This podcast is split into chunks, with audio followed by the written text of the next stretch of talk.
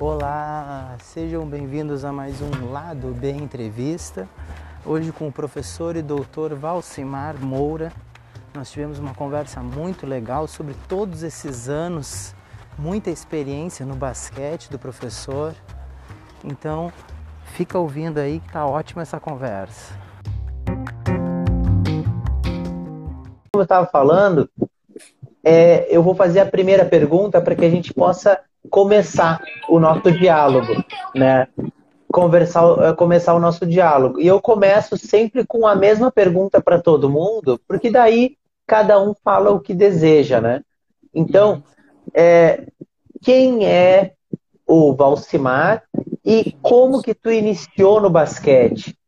Que daí a gente já introduz o assunto. Tá certo. É, é o seguinte, é,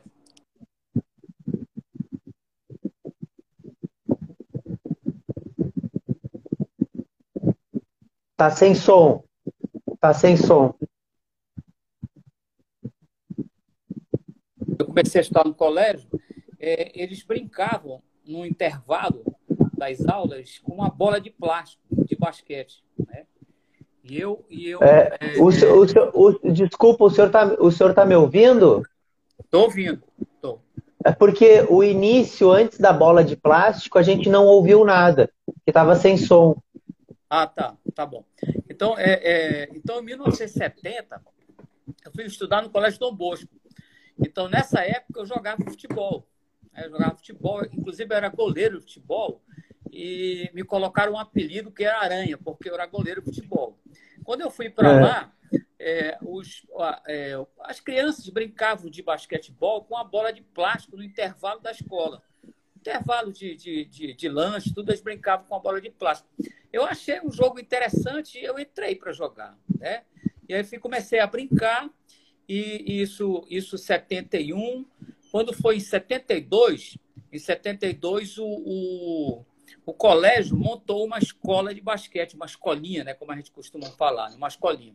E eu entrei nessa escola de basquete, né? Quem, quem ensinava era um, um, um jogador do Colégio Dom Bosco que jogava juvenil e começou a ensinar é, as crianças que tinham interesse. Então, eu comecei em 1972. É, é uma coincidência porque a Federação de Basquetebol do Amazonas foi fundada em 1972, em outubro de 72. E eu comecei no início do ano de 1972. Né? E aí é, tive nessa escolinha, né? É, e já em 73 eu, eu, eu, eu já fui para os Jogos Escolares Brasileiros, é, que foi a primeira seleção que eu peguei, já em 73, como eu, eu tinha mais ou menos 15 anos. É, é, eu deixei de ir para um Campeonato Brasileiro de Clubes Campeões em, lá do Juventus, lá em São Paulo, e fui para esses Jogos Escolares Brasileiros lá em Brasília. Era uma época que você passava muito tempo nos Jogos Escolares, porque você tinha um campeonato escolar, mas você tinha é, um torneio de consolação, e você passava 15, às vezes até 20 dias nessas competições, alojado em escola, tudo, né? Então, aí eu joguei em Brasília. Joguei em Brasília. Eu lembro que o Canela, é, que foi técnico da seleção brasileira, foi campeão mundial como técnico, foi técnico do Flamengo, ele assistiu o meu primeiro jogo contra o Rio Grande do Sul. Né? É, inclusive, nós perdemos o jogo, né? mas o Canela chamou o meu técnico e disse que eu seria um grande jogador de basquete. Né? É, eu lembro disso, é, a gente jogando no Colégio Marista, lá em Brasília, né? nesses JEPs de 1973. Né? Aí, de 73 para frente, eu continuei jogando, 74, é, mas aí, em 75, chegou em Manaus um técnico de basquetebol chamado Arthur Maurício da Cunha Pimentel.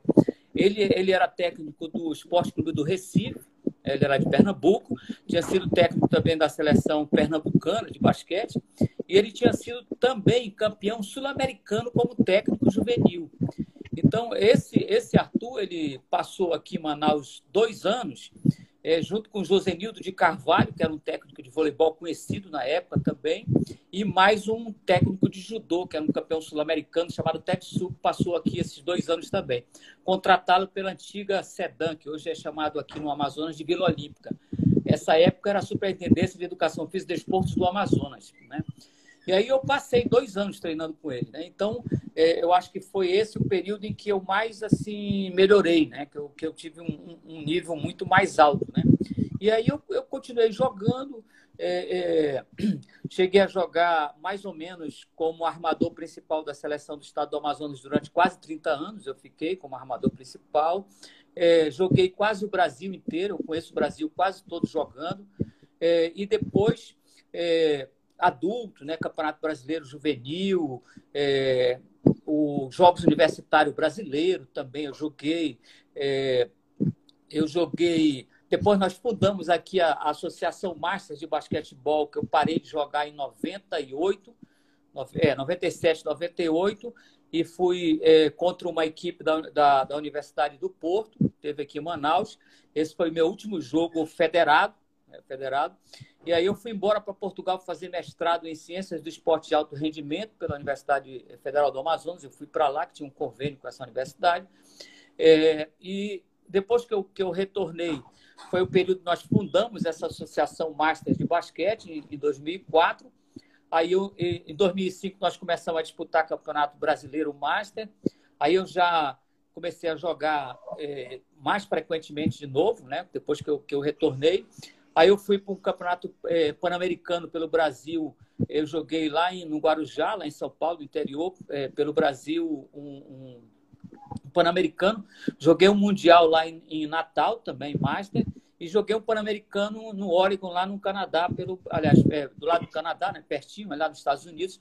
Eu joguei, fui campeão pelo Brasil, um pan-americano Masters também. Né? Eu joguei com, com, com o Gerson, que faleceu agora há pouco tempo. Joguei com o Israel, com o Cadum né, o pessoal que jogou na seleção brasileira, que foi campeão em Indianápolis. E aí eu, eu continuo jogando até hoje, né? Só que como eu tenho 63 anos, esse ano eu faço 64, o Amazonas não tem numa, nenhuma categoria nessa faixa de idade. Né? Então eu já joguei pelo combinado Copacabana, lá do Rio, é, fui campeão brasileiro pelo combinado Copacabana, vice-campeão, depois fui campeão brasileiro pelo combinado, e hoje eu jogo pelo Ceará, né? Eu já jogo competição pelo Ceará numa faixa de idade de 60 até 64, né? que é a faixa de idade é, do Master. Né? Aí eu comecei a trabalhar também com basquetebol na época que eu era leigo, que eu, era período que eu era leigo, eu entrei na Faculdade de Educação Física em 1979. Mas eu comecei a trabalhar com basquete em 1974. Foi essa primeira equipe que eu peguei, uma equipe feminina. Então, eu passei quase por todas as escolas do Amazonas, particulares, salesianas, né? É, trabalhei no SESI, no SESC, é, Colégio do Bosco, é, Santa Doroteia, Preciosíssimo Sangue, uma série de escolas que tiveram aqui em Manaus. Trabalhei num colégio público, né, no Colégio Amazonense Dom Pedro II, que é o Pedro II aqui de Manaus, durante 13 anos como professor de educação física, trabalhando com basquete também. Né? E aí, de, 70, de 74 até 78, eu era leigo né, nesse tempo. Né? Eu não tinha educação física, não era acadêmico, nada. Então, eu tinha muita dificuldade para fazer cursos quando chegava aqui em Manaus, porque eu era retirado da quadra, porque eu queria fazer o curso não me deixavam porque eu não, não, não tinha uma relação com educação física, né? E eu, eu para me apre aprender e assistir o curso, eu ia para arquibancada, porque eles não fechavam o ginásio, eu ia embora para arquibancada. Então, ou eu assistia o curso, em troca do curso eu não recebia certificado nenhum. Né? Mas aí eu continuei nisso, não, não desisti. Né? Quando foi em 79, eu passei para a educação física. Né? E aí eu fiz o curso de educação física é, na Universidade Federal do Amazonas, que era a antiga UA. Quando foi, eu terminei o curso de Educação Física. No mês, no mês quase no ano seguinte que eu terminei, eu já fui professor convidado da UFAM para ministrar basquetebol no interior do estado é, em licenciatura curta né, de Educação Física, que existia na época, para o município de Quari. E aí depois eu fui embora para o Colégio Estadual, passei esses 13 anos lá no Colégio Estadual. E depois, eu, em 1990, surgiu um, um, um um concurso para o FAM, eu fiz esse concurso para a universidade, e aí eu voltei para a universidade como, já como, como docente. E eu estou na universidade desde 1991. Então já fazem 30 anos que eu sou professor da UFAM é, dessa área de é, esporte coletivo, né? vamos botar assim, o basquetebol, mas é, desporto coletivo. Né? Então lá eu já ministrei polo aquático, porque eu, eu, jogava polo aquático também, eu joguei polo, é, é, voleibol, um pouquinho de cada coisa. Ainda sou daquele professor de educação física que tem que dominar um pouco de cada, né? Então, eu já eu joguei, joguei handball, joguei vôlei, joguei polo pela faculdade, é, jogo futebol né, e o basquete também, né, que, que é o esporte que eu, que eu, que eu mais domino. Então, eu eu eu eu estou esse, esse, tempo todo, né, há 30 anos na, na UFAM, ministrando essas disciplinas. É, fiz doutorado na Universidade Americana lá de, do Paraguai, né? É, tenho especialização em, em, em, mídia, em construção de mídia à distância, para ensino à distância, logo que a universidade implantou o ensino à distância é, é, no Amazonas, com o centro de, que tem aqui, eu fiz também. É, e continuo militando com, com, com, basquetebol, não só como, como técnico, né? É, mas como, agora, como jogador eu não parei. Então eu comecei em 72 e ininterruptamente eu continuo jogando até hoje, sem parar. Né? É. E já criamos alguns projetos, né? eu tinha um projeto chamado Programa de Desenvolvimento Desportivo em Basquetebol, que está no Facebook, tem uma página no Facebook chamada Aranha também, né? fora a, a página normal é, a minha. É, e a gente, à medida que eu, consigo, que eu consigo, eu vou desenvolvendo basquetebol no interior do estado quando eu passo. Né, que a gente vai ministrar basquete para curso de licenciatura em educação física. Atualmente eu estou ministrando é, é, uma disciplina chamada de, é, de é, expressão corporal no, no, em, em curso de licenciatura para formação de professores indígenas no interior do estado. Então, eu estou nessa, nessa, com essa disciplina, fora o de ensino à distância, nesses né, esportes coletivos da metodologia de ensino, é, do, do, do, ensino à distância, com metodologia de futsal, do ensino de futsal, basquete, né? É, que nós temos quatro é, polos aqui em Manaus, que é de Manacapuru, Maués, Lábrea, é, Itacoatiaras, onde, onde existe licenciatura em Educação Física à Distância. Né? Então, a gente ministra, é, nesse, fora o PAFOR, né, que é uma, um, um, projeto de formação é, de professores no interior do estado do Amazonas. O interior do estado tem 60 e poucos municípios aqui. Né? Eu, eu já ministrei aula mais da metade desses municípios. Né? É, e, e aonde eu vou, eu tento implantar um pouco de basquete. Mesmo que eu não vá ministrar basquetebol, mas eu tento fazer alguma coisa para que fique alguma coisa no basquetebol no interior do estado do Amazonas. Então, aqui em Manaus não tem só na capital basquete, né? A gente tem num, em, em, vários municípios, tem São Gabriel da Cachoeira, que fica lá na ponta da cabeça do cachorro, que é uma área lá, lá no Alto Rio Negro, né? Tem basquete, tem Maués, tem basquetebol também, já há, um certo tempo, né? Parintins tem, Quari, é, é, são vários municípios, né? Fora a região metropolitana da cidade aqui do, de, de Manaus, que tem também é, alguns municípios que têm que tem basquetebol, né? Então, é, professor, é, professor, são mais de 40 só, anos só, voltados para esse, esse esporte, entendeu? Só um pouquinho, só para a gente poder pegar os, os ganchos da. eu sabia, eu, eu disse no início, né? que é muita experiência, né? Muitos anos de prática, muita, muita vivência. Então, para que a gente possa pegar um pouco de cada coisa, porque eu sei que tem muita coisa aí para destrinchar. Mas vamos lá para o início.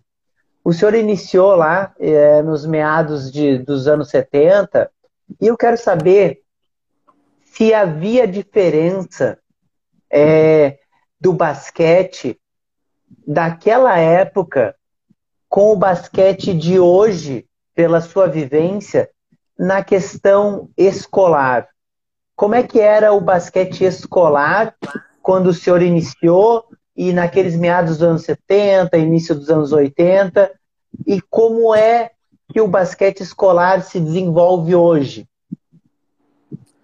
É, eu, é, eu, eu, vou falar da, da, da, minha realidade, né? Do que eu, do que eu sim, do, é o que eu quero saber. Estado, é, sim. E, e, um pouco a gente vai entrar um pouco da questão de Brasil, né? Eu acho que, que pegando essa realidade a gente consegue é, avançar um pouco mais. É, o, o, o que eu costumo dizer é o seguinte: o esporte, o esporte escolar no Brasil, ele é o esporte de base. É, ele, é, é onde começa o esporte, é dentro da escola. Ele não começa no clube. O clube ela é uma extensão esportiva federada. Né? Ela é uma extensão. Então, é, é, a questão é o seguinte: na época, na época, o basquetebol na escola, ele era, era um período em que a educação física escolar ela tinha três sessões semanais. É, isso é uma coisa extremamente importante. O, fazendo uma comparação hoje, hoje é, você tem duas sessões semanais. É? Naquela época você tinha três. As três eram práticas. Se o professor quisesse fazer alguma coisa teórica, ele fazia dentro da prática. É? Dentro da atividade prática dele, ele fazia alguma coisa teórica. Hoje você tem duas sessões é, semanais, uma teórica e você tem que fazer uma prática, mas uma tem que ser teórica. Né? E essa teórica é na sala de aula. Então, a vivência prática de contato com o esporte diminui sensivelmente entre essas, nessas duas situações. Né? Aí a outra questão importante era que, na época, aqui na, na nossa região, um profissional de educação física ele poderia escolher se ele quisesse fazer algum treinamento de, montar alguma equipe, alguma formação de jogadores e equipes para os Jogos Escolares do Amazonas, ele, ele podia escolher. Ele poderia não escolher e ficar apenas ministrando aulas de educação física. Quando ele escolhia ministrar uma, um esporte, como foi o meu caso no colégio é, estadual, que, é que a gente chama estadual, que é o, é o, Pedro II, que é mais conhecido como Pedro II, fora do estado, é, eu ficava com oito horas semanais só para treinamento de equipe, para formação de jogadores, que era iniciação esportiva, que era iniciação de basquetebol, e o treinamento da equipe de competição, da equipe e dos jogadores que iriam competir nos Jogos Escolares do Amazonas. Isso é, isso é uma coisa significativa hoje em dia, porque hoje não se tem mais isso. Né? Você não tem essa possibilidade. O que que, é, é, é, como, é que se, como é que se inverteu essa situação? Hoje em dia, é, normalmente, a escola particular ela cobra a parte para que as crianças façam esporte e pagam um profissional de educação física para ele treinar a equipe para jogos escolares no Amazonas. E a escola pública, ela, ela, ela vive uma decadência, uma descida de ladeira constante, às vezes até imperceptível para o esporte escolar. Porque você é, é, é, não tem mais esses professores que se dedicam para essas equipes de competição, né? eles não, não têm mais. Né? Às vezes, os professores eles assumem uma equipe de competição, mas eles não têm a possibilidade de treinar essas equipes, porque não faz parte da grade do horário de, de, de educação física deles da escola, eles têm que ministrar só educação física, uma teórica e outra prática. Né? É, não existe, hoje em dia, um envolvimento da escola com o esporte escolar. Né? Então, você, naquela época, os ginásios e manários eram fechados nos anos 70 porque não cabia mais ninguém dentro deles. Né? Então, se fechava os ginásios porque não dava mais ninguém dentro deles. É, é, então, é, por quê? Porque a escola, na época, uma semana de Jogos Escolares do Amazonas, as gestoras, né, que eram as diretoras na época, né, que a gente hoje tem esse termo de gestora, elas liberavam os alunos para eles assistirem às competições. Então, o aluno ele ia direto para o ginásio assistir a competição e ele lotava os ginásios. Hoje em dia, se você liberar o aluno para ele ir assistir a competição, ele não chega no ginásio. Porque não existe uma relação é, é, com a escola. Eles trocam, os alunos trocam de escola com muita facilidade. Né? E o esporte ah. já deixou de ser prioridade. Ele não é prioridade. Né? Pro, pro, eu estou sendo sincero e claro, ele não é prioridade para o nosso país. Né? Infelizmente, é assim que funciona. Né? Se, é, é, é, eu tenho um neto que estuda numa escola é, particular importante do Amazonas, é assim, de Manaus.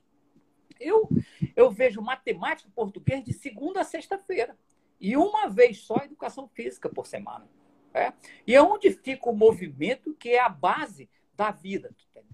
Né? Então, é, é, é, aí, aí nós temos essa situação. Outra coisa assim, extremamente importante é que quando você ia para jogos escolares brasileiros, para você disputar uma competição, você ia com a seleção estadual escolar. A seleção. Ia como? Os melhores, os melhores jogadores do estado do Amazonas. Então, eu podia pegar um jogador é, alguém de atletismo lá de Parintins, do, da cidade do Boi, lá, e trazer para Manaus para disputar o atletismo pelo Amazonas. Né? Hoje em dia nós temos uma outra vertente totalmente diferente. Quem disputa a competição é quem ganha a competição em Manaus. Né? Então vai quem? Quem ah. tem mais estrutura física, estrutura financeira, né? e que possa bancar, por exemplo, é, bolsa de estudos. Se eu, se eu descobrir, como professor de uma escola particular, que tem cinco alunos bons de basquetebol, eu dou a bolsa de estudo e acabo com a equipe lá do, do da escola pública e trago ela para a escola particular, porque eu sei que eu ganho e eu viajo. Com o dinheiro de quem? Com o dinheiro do governo federal. Né? Então, aí eu viajo e, e, participo. Com quem? Com cinco jogadores bons e cinco no banco que só fazem número. Né? Eu sei isso porque o meu filho jogou eh, jogos escolares do, do, do brasileiro né? E ele jogou, por exemplo, contra uma, um estado, que eu não vou citar aqui, que, ele, que as hum. crianças não sabiam nem jogar. Né? Então, é, é, antes era uma seleção com um nível muito alto, um nível alto, e hoje o nível é mais baixo, porque vai quem ganha, não vai os melhores. Vai quem ganha, é, não vai os melhores. É, é, é uma, essa é uma outra situação extremamente assim é, é, é complexa. A outra situação, faz uns cinco ou oito anos atrás, talvez uns cinco anos atrás, eu mandei um documento para a Vila Olímpica, que é a que toma conta dos Jogos Escolares Amazonas. O documento dizia que existe uma especificidade de faixa etária de cada esporte. Por quê? Porque eles são específicos. Cada esporte tem suas especificidades, tem suas diferenças. Tem suas diferenças de bola, tem suas diferenças de altura de, de, de, de rede, altura de, de aro, uma série de coisas que são diferentes para cada faixa de idade. Então, o que eu tenho que, na hora que eu vou fazer uma competição, eu tenho que é, é, é levar em consideração essas especificidades. Essas especificidades eram utilizadas na época. Antigamente, nos anos 70, você tinha uma faixa de idade que ia até os 18 anos. Né? Mas você não tinha misturado nessa faixa de idade ninguém que fosse, por exemplo, de mini basquetebol até 12 anos de idade, né? que pertence ao mini basquete, ou ao, ao mini voleibol, ao mini handball, né? ao fraldinha no futsal e assim por diante. Hoje em dia, para a situação de hoje, você tem duas faixas etárias. Uma faixa etária de que, que compreende é, é, é 12, 13, 14 anos, 15, 16 e 17. Só que no basquetebol, o, de, o menino de 12 anos, pertence ao mini basquete, que tem uma bola menor, que tem uma altura de cesta menor, que tem é, é, é, é regras flexíveis, é, que, tem, é, que não tem nem, nem linha de três pontos. Se você for ver a regra de mini basquetebol, ela não existe linha de três pontos, porque ela permite uma, uma, uma adaptação em espaço de comprimento de largura na quadra. Né? Então, você pode diminuir, é, é, é, diminuir a, a, largura e o, e, e o comprimento da, da, da, quadra oficial. Se você pode diminuir, é sinal que, que o três pontos nem existe. Porque uma criança de 12 anos, 10 anos, 11 anos, 12, ele não tem força para arremessar de três pontos. Se ele consegue jogar de três pontos, ele faz uma força excessiva que ele prejudica o uso técnico da, do, do arremesso, o uso correto do arremesso. Né? Então, hoje em dia, não existe mais isso. E aí você tem também uma diminuição do número de jogadores para 10, né? você tira de 12 e diminui para 10. E você diminui, que isso é, um, é o maior absurdo que eu, que eu acho, diminui o tempo de jogo. Né? Você tem quatro tempos de, de, de 10 minutos, que no tempo de. nos anos 70 não era quatro tempos de 10 minutos, eram, eram dois tempos de 20 minutos. Né? E o basquetebol atual é 4 de 10, mas não se joga nos jogos escolares 4 de 10. Você joga 4 de 8 minutos. Né? Então você perde, você perde dois minutos em cada período. Tudo bem, é dois minutos, mas é, é, é tempo cravado é tempo parado, não é dois minutos. Esses dois minutos pode chegar até cinco minutos de jogo. Tá? Então você vai perder é, talvez até 15 minutos de jogo, você perde. Né? Então, é, é, é como, como se treina uma equipe um jogador para jogar, para jogar, para treinar, treina-se o ano todo para se jogar menos tempo numa competição. Quatro tempos de E essa, essa regra essa mudança é, é, no regulamento geral, ele se aplica ao campeonato, aos Jogos Escolares Brasileiros. Né? É a mesma, a mesma, a mesma regra. Né? Eu fiz um documento mostrando essas especificidades, que, que, que isso não condiz com, com, com, a realidade do esporte e o que dizem os livros. Né? Existe uma literatura internacional, uma, existe literatura no, no nosso país que, que fala especificamente sobre isso.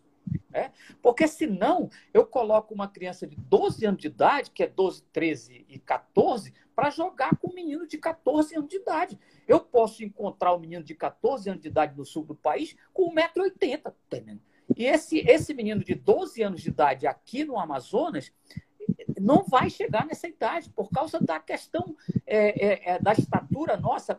Melhorou a estatura? Claro que melhorou. Hoje em dia você tem é, meninos mais altos mas você não tem essa facilidade de encontrar é, do jeito que se encontra no sul do país. Né? Eu conheço muito bem o sul do país, eu sei que tem. Né? Então, é, é, isso torna uma disparidade, torna-se uma disparidade. Então, eu, é, o que eu costumo dizer para os meus alunos na universidade é que nós estamos descendo uma ladeira imperceptível no esporte escolar. Né? Aí, aí a gente vai para mais adiante um pouquinho. É, o que, que aconteceu de um tempo para cá? Eu, eu, lembro que nos anos 80, eu estava no colégio estadual, quando chegou um documento do Ministério da Educação e Cultura, tá? do, do MEC lá. Esse documento dizia o seguinte, que é, as escolas, as escolas públicas, é, as escolas de uma maneira geral e, as, e a pública também, porque eu estava dentro de uma pública, eu era o coordenador de educação física do colégio nessa época, desse colégio público, do Dom Pedro II, que é, as escolas podiam criar o clube escolar dentro da escola. Né? Que ele é, é, abria espaço para a criação do clube escolar. Para que as escolas passassem a disputar competição federada com esse clube escolar, que seria uma atlética esportiva dentro da escola. Porque na época a escola já existia uma associação deles lá, uma associação acadêmica lá dentro escolar, dentro da escola mas não, não existia nada atlético. Né? Então, a ideia era se criar um clube escolar. O que, que aconteceu? Para você criar um clube escolar, você tem que fazer um estatuto. Aí você monta o estatuto. Para poder isso tornar é, é, é, é, legal, eu tenho que ir para o cartório para poder registrar esse estatuto né, do, do, do meu clube escolar no cartório. A escola não tinha dinheiro para isso. Né? As, escolas, as escolas públicas não tinham dinheiro. O que, que aconteceu? Isso morreu, não andou dentro da escola pública. É, eu lembro benzinho, porque, é, inclusive, fui eu que desenhei o, a, a, logomarca do clube escolar da minha escola, mas não conseguiu andar. Né? Não foi para frente, porque não tinha dinheiro. Aí o que acontece? A escola particular, ela conseguiu fazer o, o, o, clube atlético, a associação atlética. Então, aqui tem Associação Atlética La Salista, Centro Juvenil Dom Bosco e assim por diante. O que, que foi acontecendo né, é, com, essa, com essa criação? Os clubes que aqui em Manaus já tinham um envolvimento muito maior com futebol e muito menor com, com, com, com o esporte amador, eles foram se afastando, se afastando do esporte amador e se preocupando mais com o futebol. Alguns é é, é, é, tiveram grandes problemas financeiros aqui em Manaus, né, como é o caso do Rio Negro, problemas grandes. É, é um clube assim antigo, mas teve problemas financeiros, porque a, trazendo jogadores profissionais, sem fazer a base aqui, teve problemas. Né? Então, é, o que, que aconteceu? A, os clubes se afastaram da Federação de Basquetebol do Amazonas, né? essas associações atléticas substituíram o clube, né? mas elas trouxeram um outro problema para dentro da federação o, qual era o problema? Eu, eu sou o diretor da escola e o professor da escola de basquete. Eu dou a, a bolsa de estudo para ele jogar os Jogos Escolares do Amazonas, mas em troca ele vai ter que disputar o campeonato federado da Federação de Basquetebol do Amazonas pela minha escola, como associação atlética. Ah. Né? Então, o, o, a, na época de, dos anos 70, quem jogava pelo Dom Bosco era atleta do Olímpico. Quem jogava, por exemplo, pela Aparecida, jogava pelo Juventus, era um clube que tinha na Aparecida, no colégio, é, no, no centro da cidade, que ficava numa paróquia lá, que tem um, o, o, o bairro de Aparecida, que era Nossa Senhora Aparecida, que é uma paróquia no centro. Quem, quem por exemplo, jogava pela Escola Técnica Federal do Amazonas, que é hoje o IFAM, é, jogava pelo Bancrev, que era um clube do, do, do, do, Banco da Amazônia, que funcionava em Manaus. Né? Então, funcionava assim. Hoje não existe mais. Hoje você tem na federação é, duas divisões no adulto, essas, essas equipes que disputam essas duas divisões no adulto de basquetebol do Amazonas, nenhuma, quase uma ou duas talvez tenha base de iniciação e o restante não tem e nenhum clube.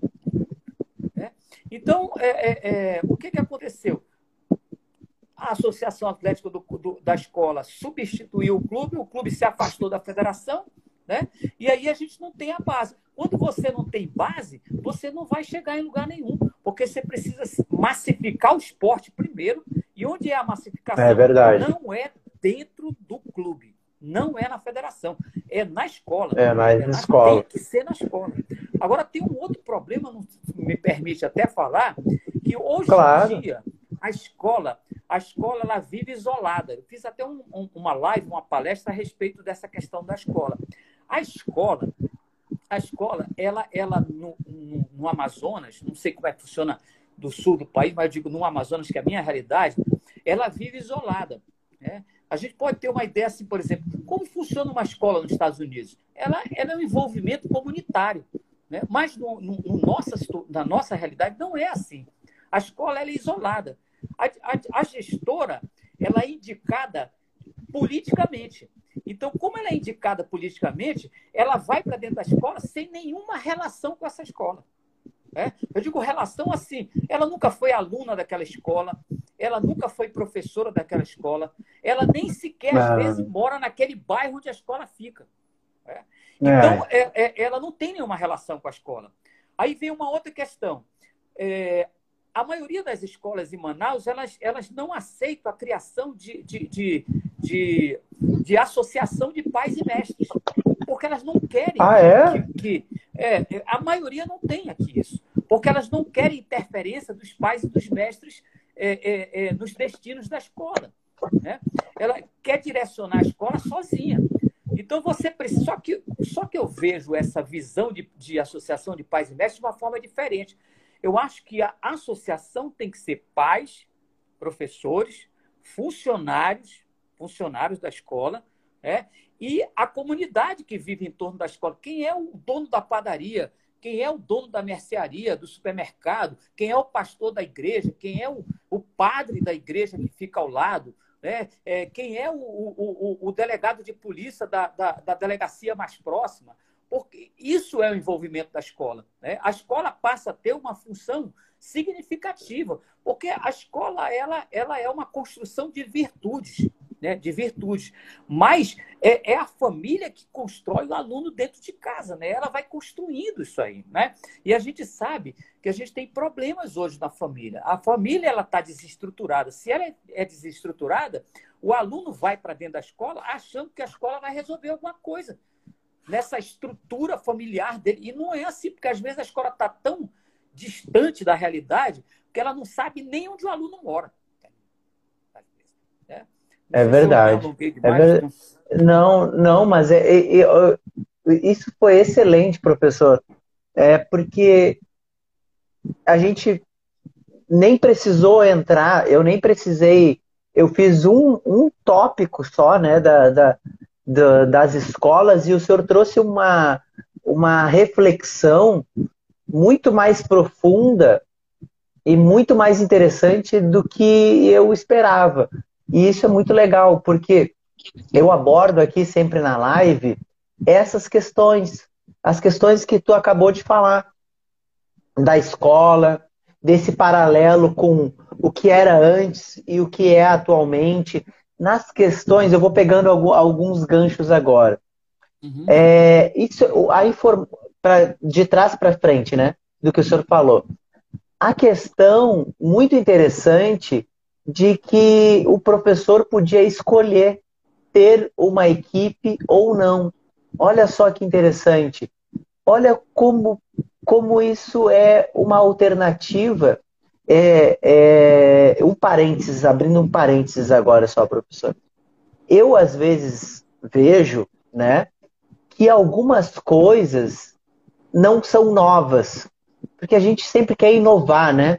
Ah, é inovação, vamos inovar, vamos melhorar, e algumas coisas que seriam inovações para no sentido da melhora estão no passado. E isso do, que o senhor falou, dessa vivência, onde o professor tinha, por exemplo, oito sessões para trabalhar, isso é um resgate do passado que é, é algo que pode melhorar o presente.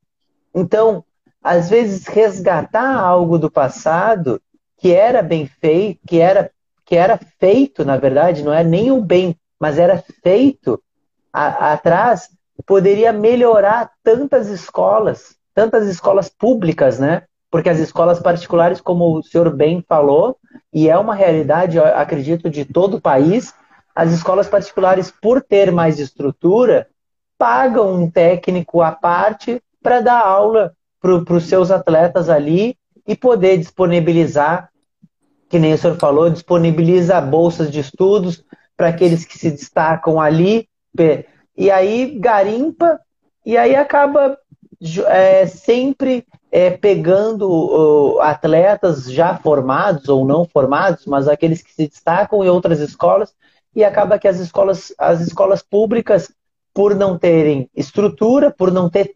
Eu, eu, eu acho que o, o maior a maior questão das escolas públicas não é nem tanto a estrutura, que é, que é precária, mas a falta de tempo para se trabalhar. E, tu, e, e, e o senhor tocou numa, numa questão muito importante, que antes o professor podia escolher em ter. Imagina, olha a diferença hoje de várias escolas no, pelo país, se o professor da escola pública pudesse dizer assim para o seu gestor, para sua diretora, para sua coordenadora, poxa, agora eu vou trabalhar com basquete e vocês me conseguem oito aulas na semana, oito aulas na semana, pelo, pelo o, o panorama que nós temos hoje no Brasil, a gente teria muitas equipes por esse, por esse país. Se a gente tivesse oito aulas de esporte, a gente está falando do basquete, né? Mas se a gente tivesse oito aulas a gente já resolveria muitos problemas. Isso pegando um gancho do que o senhor falou. E por isso que eu, eu gosto muito dessas reflexões que nós vamos tendo aqui junto, esse, esse compartilhamento, né? Essa, é, que isso é uma das coisas que a gente pode voltar no passado.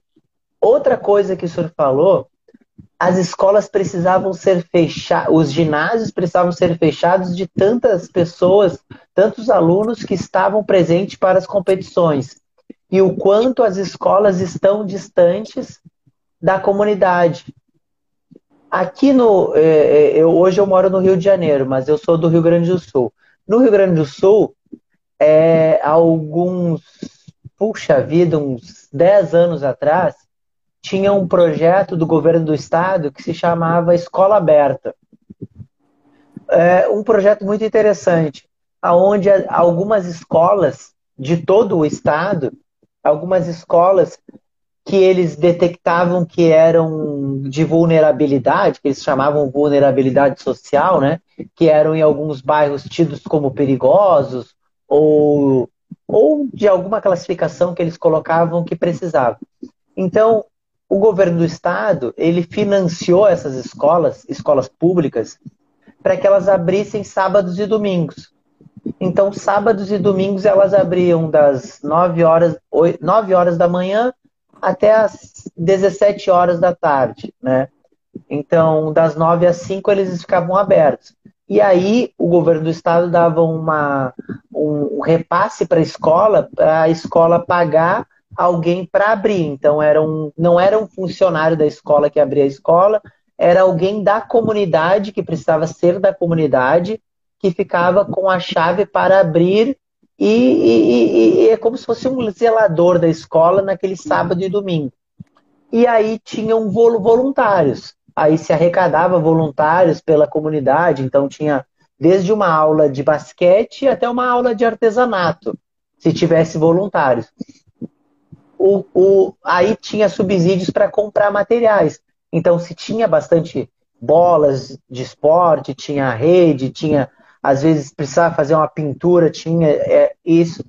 E a princípio, os diretores de escola, eles ficavam muito receosos, porque eles pensavam assim, e vem ao encontro do que o senhor falou.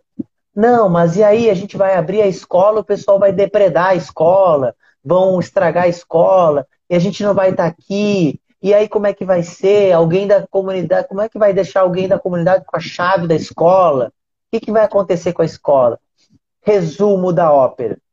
As escolas eram melhor cuidadas do que antes. Por quê?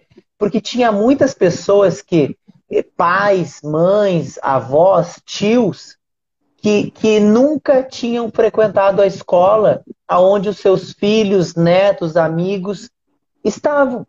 Então, às vezes, muitas vezes, é um costume no Rio Grande do Sul a gente tomar chimarrão, né?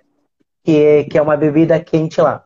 Então, era muito comum pais, mães se reunirem, pegarem a sua cadeirinha, irem para a escola e deixarem os filhos na quadra, deixarem os filhos fazendo uma, uma atividade lá e, e simplesmente ficar na escola, olhar, sabe? Então, isso que o senhor falou às vezes são coisas simples, resgates simples da escola, que a escola tem que se abrir, tem que tirar o medo de, de ficar longe da comunidade e se abrir. Porque quanto mais os pais estiverem, mais a comunidade estiver dentro da escola, menos, os, o, o, menos depredações vão ter, mais, é, mais presente vai estar, até para poder, poxa, o, o pai viu ali que há alguma uma pintura está mal feita ou tem algum reparo, eles mesmos se organizam e arrumam a escola.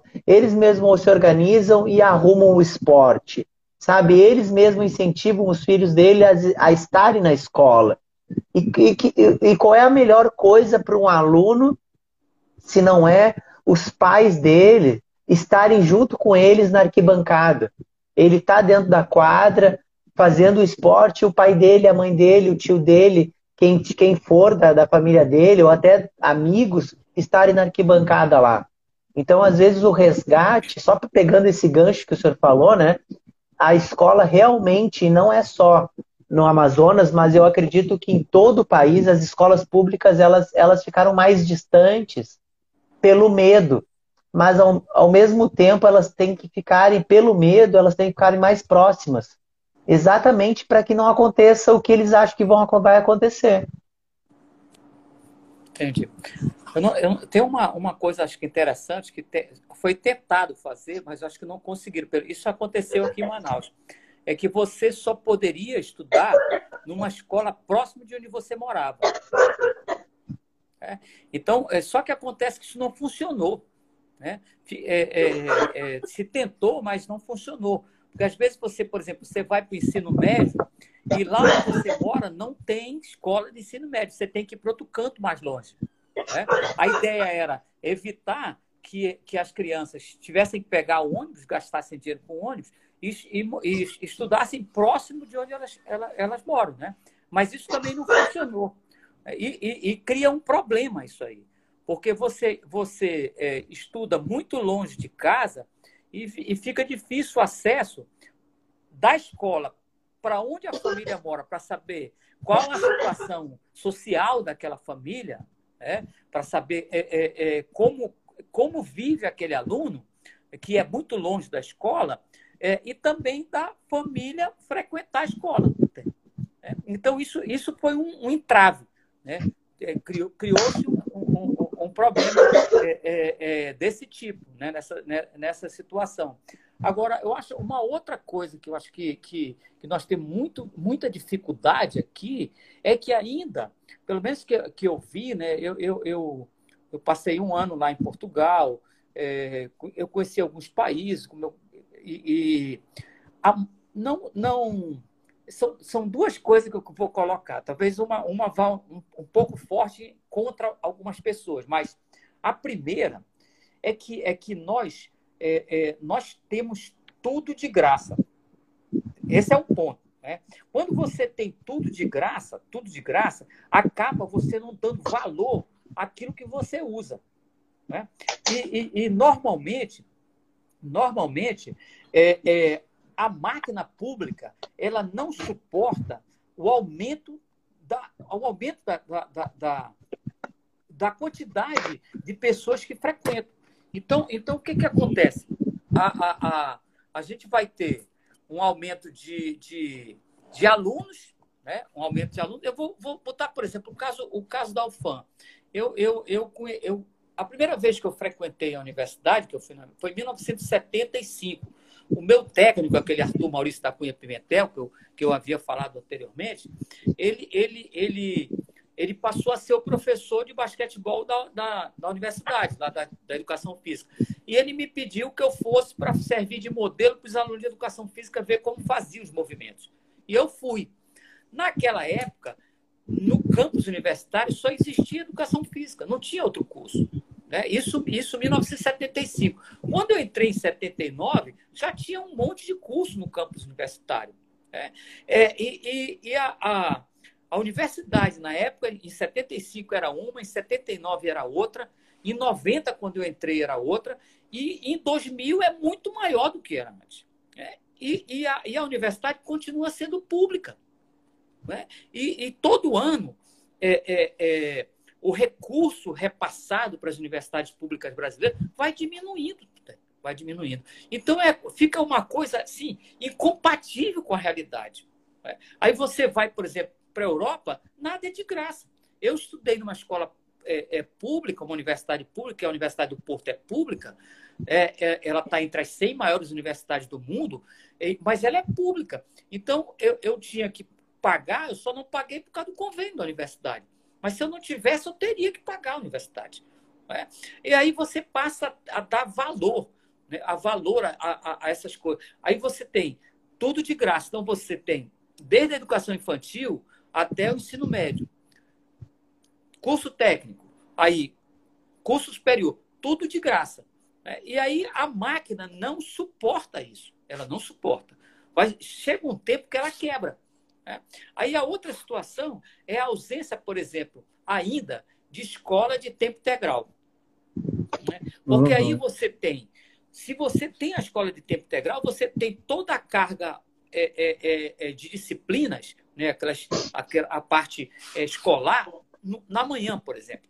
Né? Aí você, você almoça na escola, almoça na escola, né? você, não, você vai dar mais liberdade para os pais, você faz as tarefas na escola, você dá liberdade para os pais. Aí você entra nas atividades complementares. Você vai fazer música, esporte, e vai sair da escola quatro e meia, cinco horas da tarde. Né? E, e, e, é, isso é uma educação integral. Agora, a gente vai tapar o buraco como? Com uma aula de educação física para o meu neto, que é educação infantil, terceiro, uma aula de educação física prática. É uma aula. O que, que isso vai resolver? Não resolve nada. Né? Ele está ele, ele, ele tá sendo, ele tá sendo enganado. Ele tá sendo enganado. É, e, uma carga, e uma carga semanal de, de, de matemática e português de segunda a sexta-feira. Né? Então, é, é, é, é, nada contra a matemática e português, que a gente sabe que é extremamente importante, mas ela não é tão importante como a atividade física, movimento. Né? Porque depois, é, lá na, na, na, idade adulta, lá na terceira idade, quando você vai consultar um médico, ah, você está doente, você tem que fazer atividade física. Né? Você está obeso, tem que fazer atividade física. Você olha na frente do espelho, tem que fazer atividade. Tudo tem que fazer atividade física. Né? E ela só, só, só é vista e só presta lá no final. No final. Quando, é, na, verdade, na escola não. Começa dentro da barriga da mãe nos nove meses. É. Então, essa, essa questão da, da da ausência ainda de escola de tempo integral é um problemaço, é um problema, eu acho. Né? Agora, o, o, governo ele tinha que ser é, é, bem taxativo, é tudo, desde a da escola municipal, da escola estadual e da escola particular. Não tem mais que ter escola é, funcionando de manhã e de tarde. Tem que ser tempo integral. Pô. Né? É, é, é, facilita para o profissional de educação física, de matemática, de química, de história, de geografia, de ter que ir em casa almoçar e correr para outra escola. Né? Aí ele começa, ou, ou, então ele ministra, ele ministra a disciplina de manhã numa escola é, é, pública, de tarde ele vai para uma escola particular. Ele ministra mal na, na, pública e bem na particular. Qual a diferença disso? Né? Ele, ele é professor nas duas, ele tem que ser tão bom numa como na outra. Né? E aí ele começa a pular de um lado para o outro para poder conseguir ganhar um pouco melhor, e ele começa a enganar todo mundo. Né? E aí, aí a é qualidade é vai, vai dessa ladeira, a qualidade não tem qualidade. Né? Não tem qualidade. Né? Então, é, é, é, eu acho que é esse um outro, é um outro problema que a gente vive. Porque você vai lá fora, tudo é, é escola de tempo integral. Né? Quando você não consegue pagar, o governo é, é, é, ele financia, né? Você, o governo ajuda. Né? Então você vai, pô, é, ah, tá bom, eu não tenho condição de pagar uma escola pública. Né? A escola está é, muito cara. É, é, pública, não é tão cara, mas tem que pagar alguma coisa. Eu não consigo pagar. A escola vai, reúne o, o assistente social, vamos na, na casa da, daquela família que os pais não podem pagar. Realmente ele tem uma dificuldade, não tem condição de pagar, é, é, é, ele ganha muito pouco, então você vai dar, não, ele vai ter uma bolsa integral. Aí nessa bolsa integral ele vai ter que ter nota X, ele vai ter que participar das atividades esportivas da escola, culturais e tudo. Por quê? Porque ele tem 100% numa escola pública ele não paga nada. Ou então ele tem 50%. Né? Cria um vínculo, um vínculo com ele, é, porque ele realmente está é, tá pagando a escola ou tendo uma bolsa naquela escola. Então, eu acho que esse é um outro problema que a gente vive. Né? Agora, é, eu, eu parei na escola pública, mas isso se estende para a universidade. Né? Isso vai para a universidade. Antigamente, eu disputei jogo universitário brasileiro com os melhores jogadores do Amazonas. Né? Hoje em dia, vai quem ganha. Né? Vai quem ganha. Aí aqui ganha, por exemplo, é, uma, uma faculdade particular em que eu posso dar bolsa de estudo e que ninguém estude, mas que tenha a bolsa ah. de estudo e tenha a relação dos jogadores lá. Tá lá a relação, eles fazem, é, é, é, vou que ser bem é, é, forte, eles fazem lá artes culinárias, a equipe inteira de basquetebol faz artes culinárias. É, é, e, e, participa da competição lá. É. Aí, aí isso vira uma brincadeira, porque ele está lá matriculado. Eu, eu fui assim um pouco forte, mas ele estava matriculado, por exemplo, em nutrição, numa escola particular aqui em Manaus, uma faculdade particular, e ele é meu aluno da Faculdade de Educação Física. Ficou, ficou mudo.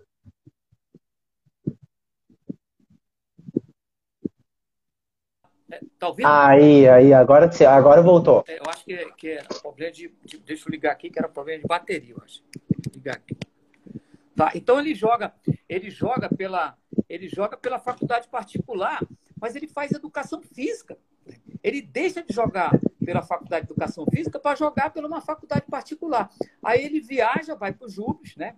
E aí eu fui uma vez para o Jubes, me sentei para assistir o futsal, né? O futsal é, é, com um time lá de São Paulo lá fortíssimo, tá vendo? O time lá da, da Unip de São Paulo fortíssimo. Quando eu cheguei em Manaus, um mês depois que eu liguei a televisão, a mesma equipe da Unip jogava pelo Corinthians o Campeonato Brasileiro de Futsal. É brincadeira, tá é. Aí ah. fica difícil. Quando, como, como você vai competir dessa forma? Né? É complicado. Né? Então, é, o, é, é, o, senhor, o, senhor, o, senhor, o senhor acha que, que desculpa, mas Não, é, pegando, pegando esse, esse, essa questão, né? Que eu, eu, eu também me incomoda muito. Pegando essa questão universitária e também escolar, é, o senhor acredita que, que, que com uma com regras, com regras melhores na, na, nas competições, isso poderia melhorar? E também, já acrescentando essa pergunta para o senhor, o senhor acredita que há interesse de mudar essas regras para que isso realmente fique, digamos, de uma, uma forma honesta a competição? Porque, como o senhor bem disse, pegando de trás para frente, né, o campeonato universitário, muitos são atletas já e que estão só vinculados à universidade só para participar de uma competição e por, por, por isso acabam vencendo né? mas nem estão ali realmente é, vinculados de verdade àquela universidade. né? E a competição permite que isso aconteça. E em algumas escolas acontece a mesma coisa, como o senhor bem disse. E, e ao, o, o, o senhor acredita que poderia ser mudadas essas regras e também há um interesse nessa mudança de regras para que isso não aconteça? É, a, a, a, isso tudo passa por uma questão, primeiro, ética esportiva. Essa é a principal. É. é. Porque a gente vai ter técnicos e técnicos, professores e professores. Né? Então, então essa, é uma, essa é uma questão é, é, importante. Às vezes, às vezes, o ganhar e o ter título, é, é, é, ele, ele se sobrepõe a essas coisas. Né? Se sobrepõe a essas coisas. Então, assim, como é que eu podia, podia te dizer? hoje em dia existe um, um, problema muito grave, que as, em, em relação à questão, por exemplo, de conhecimento. O, você às vezes, é, o conhecimento é colocado de lado em detrimento do, do título. Né? Então, o título hoje, às vezes, é mais importante do que o conhecimento. Né? Então, é, é, é, existe até uma, é uma teoria do medalhão. Então, o importante é a medalha, a medalha e não o conhecimento. Né? Assim, colocando assim. Então, às vezes, o técnico, ele não importa, ele quer ganhar. Né? Ele quer ganhar. Né? Então, é, é, é, isso, isso ocorreria se houvesse uma. Como que eu podia dizer? Essa, essa disparidade fica difícil separar particular de pública. Mas você poderia ter uma competição de universidades públicas e uma competição de universidades particulares, em que saíssem os melhores da pública e os melhores da particular para uma competição somente para os os finalistas, por exemplo. Né? Porque é muito difícil você colocar na regra esse tipo de coisa se você não for atrás para saber se está acontecendo ou não. Né? Eu sei que está acontecendo é, porque eu conheço os jogadores. Né? Eu sei onde eles estudam. Né? É, é, então, é o seguinte: às vezes eles dão jogo pela escola que eles estudam para jogar pela uma instituição particular porque eles juntam alguns jogadores e trocam a viagem e o título em função do, da, da, da própria é, instituição que eles participam, que eles estudam realmente. Né? É, é, agora, é, como mudar isso é uma questão assim difícil de ética. Não, não, eu não acho assim. Eu não sou contra uma instituição particular, escolar, por exemplo, ou universitária, de, de dar a bolsa. Eu não sou contra. Eu acho que, que, que é uma vantagem. É uma vantagem. Mas eu, como jogador, aceitaria uma bolsa, por exemplo, de direito, para fazer direito numa universidade particular é, é, e jogar por essa universidade particular, do que eu me inscrever num curso de nutrição e nem aparecer lá para estudar. Isso, é, isso é diferente. Né? Isso é diferente. Então, eu concordo com a situação. Agora, é, tem uma coisa, por exemplo, nos Jogos Universitários Brasileiros, de você participar, isso é um, eu não sei se foi, talvez tenha sido copiado do, do universitário americano, que você participa de quatro anos seguidos ou alternados de jogos universitários pelaquela instituição, pelo cara estado e tal. É, e depois não pode. Isso existe no universitário americano, né? Então poderia ser alguma coisa desse tipo. Você joga dois anos ou três e não pode voltar a jogar de novo. É que senão você vai passar o resto, o resto da universidade, é, é, a universidade termina, termina é, é, você termina a universidade, por exemplo, um curso universitário com cinco anos e vai passar jogando seis, sete, oito anos pela mesma faculdade, tá né? Isso acontece também, né? Isso ocorre, né? Então, é, é um negócio assim meio difícil o controle disso. Né? Às vezes, até mesmo as próprias pessoas envolvidas, ela, ela, elas fazem esse tipo de situação. Elas criam isso para favorecimento pessoal da própria instituição. Porque às vezes eu estou numa faculdade particular e eu preciso que essa faculdade particular ganhe a competição e mostre que ela ganhou para me permanecer como funcionário dela. É, isso hum. é uma outra coisa também, né? Tem esse outro lado, tem, tem esse outro lado. Mas eu não sou contra que tanto a escola particular como a universidade dê a bolsa, depende desse critério utilizado. Porque, é, às Sim. vezes, por exemplo, aqui em Manaus, é, tem escola particular que dá a bolsa, que dava a bolsa, o aluno estuda na escola particular, por exemplo, ele estuda o primeiro ano, o segundo, quando chega no terceiro ano, não tem mais idade de jogar. Aí a, a, a escola ah, tirava a bolsa dele. Né? Aí foi preciso Poxa. os pais entrarem na justiça para ele manter a bolsa até o terceiro ano do ensino médio. Né? Porque a escola usava o jogador e depois descartava ele. Né? Quando tem uma outra situação, quando você traz um aluno de uma escola pública para uma escola particular, ele tem que ter um acompanhamento. Né, um acompanhamento do, do, da, da, parte social da escola, lá, da assistente social, é, é, de, dos orientadores da escola educacional, porque ele precisa se adaptar à, à, à, nova realidade de estudo da escola particular, é. que não ele não encontra na escola pública. Né?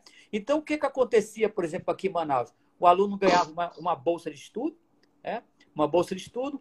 Quando ele estava no meio do ano, ele estava com notas baixas, não tinha acompanhamento, ele tinha que sair da escola particular e ir para a pública.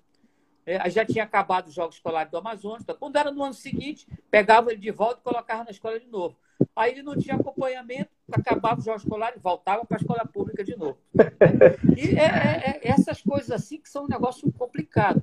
É, por exemplo, é, o técnico que recebe três bolsas de 100%. Aí, em vez de ele dar as três bolsas de 100%, ele divide ela em várias de 50%. Tá entendendo? Né? Então, tem todas essas artimanhas, né? né? E, e, às vezes a escola pública, por exemplo, a escola particular, ela tem o, o material físico, tem, tem, tem espaço físico suficiente, tem material, tem condições de fazer o jogador porque ela tem desde a educação infantil até o ensino médio. E ela não faz e pega os jogadores que são prontos de outras escolas. Ainda tem mais essa situação. Porque quando você não faz, é porque você está assinando a sua incapacidade profissional de, de, de fazer jogador. É. O, e, e tirando essas competições, é, e tirando essas competições que já são é, tradicionais, digamos assim, né, que todo mundo quer participar, tanto os jogos universitários quanto das escolas, né? É, existe competições é, similares a elas é, realizadas por outras organizações que não organizações de federações, assim como essas aí, não, é, é, o que existe é esporadicamente algumas, algumas competições realizadas por associações aqui, é, principalmente no, no, no que a gente chamou de 3x3, aquele é, basquetebol ah, de, de, trios, né? que, que, é, que um, um, no banco e três jogando, né? um no banco de suíço e três jogando, que, tem, que vai ter agora na, na Olimpíada de Tóquio, o Brasil perdeu a vaga no masculino. Então, é, é, é isso existe. Né? Existe algumas associações que fazem esse tipo de competição, mas isso é esporádico, né? é bem esporádico. Existe, por exemplo, aqui, é, o que se faz mais é, é, é, a Federação de Jogos Escolares. Mas os Jogos Escolares do Amazonas, ele, por, pelo Amazonas ser um estado muito grande, ele tem polos. Né? Então, por exemplo, nos Jogos Escolares, primeiro é realizado o polo o polo, por exemplo, o polo do Médio Solimões, que fica na calha do Rio Solimões. Né? Então você sai de Manaus, aí você vai entrar no Rio Solimões, passa e vai embora no Rio Solimões. Então você tem o Médio Solimões, tem um polo do Médio Solimões, tem um polo do Alto Solimões, que já é aquela parte lá de cima onde pega Tabatinga, é, é, Benjamin Constant, são uns sete municípios lá no Alto Solimões. Aí você tem o polo do do Rio Negro, né, da calha do Rio. Então, são vários polos. Polo do Rio Madeira, que vai na direção de Humaitá, de Porto Velho, tem uns, os municípios de, daquela região lá. Né? É, então, são vários polos. Aí, essas equipes se classificam nesses polos, eles vêm para a capital, dos Jogos Escolares. É, então, eles, eles são hospedados aqui em Manaus, antigamente na Vila Olímpica, agora eles vão para hotéis, né? eles, eles, eles pagam os hotéis e essas, essas crianças vão participar. O grande problema disso é, por exemplo, com o basquetebol. Se num polo desse, como por exemplo, vamos citar aqui o polo do Médio Solimões, que é Quari, Codajá, Estefé do Médio Solimões, é, não existe, por exemplo, é, nenhuma equipe inscrita em basquetebol mas o município de Quari resolve escrever uma equipe, e nesse polo não se realiza a competição de basquete, e essa equipe perde o direito de vir jogar os Jogos Escolares do Amazonas. Isso é uma falha assim muito grande que ah. eu vi ah. acontecer em Tefé. Né? Lá, lá eu conheci um projeto é, da, da Brigada do Exército, que lá em, lá em Tefé, por ser uma área, uma área de fronteira, né? que, tem, que, que é uma área já muito antiga lá, né? tem um general lá em, Tefé, né? Tem uma brigada do Exército. E como vai muita gente do sul do país e eles gostam de basquete, eles fizeram um projeto dentro de uma escola é, estadual chamado Gilberto Mestrinho, Escola é, é, Estadual Gilberto Mestrinho. E tem um projeto que é, que é mantido pelo Exército, pelo, por alguns oficiais do Exército que, que servem no, na brigada de, de, de, fronteira lá, da, lá de, de, de, de, de Tefé. Né? Tefé é, é é, é da Calha do, Sol, do Solimões, né? depois, de, depois de Quari. É, indo subindo os Solimões. Então eles fizeram é, e essa equipe era uma equipe que tinha um nível assim bastante elevado, né? Porque eles, eles ensinaram essas crianças a jogar e você sabe que quando você tem bons modelos você tem bons jogadores, né? Então por aquela é, por ensaio e erro você vai copiando e vai melhorando. E eles tinham uma escolinha, uma escola. Né? Inclusive era o Túlio, que, que ele era odontólogo, ele, ele era oficial do Exército, era odontólogo, hoje ele está é, no interior de Minas Gerais trabalhando com basquete, e ele, por causa desse projeto, ele resolveu fazer educação física, mas odontólogo. Né? Então, o que acontece? Eles, eles não conseguiram participar porque eles se inscreviam, mas não tinha ninguém. Né? E eles não viam para Manaus. E na segunda vez eu tive lá em Tefé, e eu trouxe a equipe deles para jogar em Manaus. Eles jogaram num projeto que a gente tinha de extensão universitária da UFAM, chamado ProBasket. É, inclusive, esse projeto durou 14 anos. Né? Eu parei só porque eu tinha ir para o doutorado. E, ele, e, eles não conseguiam vir jogar em Manaus, né? por causa desse tipo de problema. Então, a, a, a Vila Olímpica ela, ela acaba não aceitando a inscrição porque tem gasto né, com isso né? e não tem ninguém para participar. Eles resolvem não fazer o basquete, mesmo tendo uma equipe escrita. Mas o que falou anteriormente sobre competição é só a Federação de Basquetebol, realmente, e os Jogos Escolares do Amazonas desse, nesse formato. Né? Nós temos aqui os Jogos, é, é, é, a, a, Copa dos Rios, que é feita em futebol, mas é feita pela Federação de Futebol do Amazonas. Não tem outras modalidades, que seria uma coisa interessante é, ter essa Copa dos Rios feita é, é, em basquete, vôlei, tudo. Porque, na verdade, quando quando mudou, quando a gente teve aquela mudança de Confederação Brasileira de Desporto, que a, a IAFA, que controlava o esporte internacional, e, e, e, no Brasil era a Confederação Brasileira de Desporto, que depois se tornou Confederação Brasileira de Futebol, no Amazonas ela era a, a, a FADA, que era a Federação Amazônica de Desportos Atléticos, e depois se tornou federações de futebol, federação de basquete. No interior do estado do Amazonas, ainda é a Liga Esportiva. Mas a Liga Esportiva no interior do estado do Amazonas, ela trabalha mais com futebol, ela quase não desenvolve o esporte amador.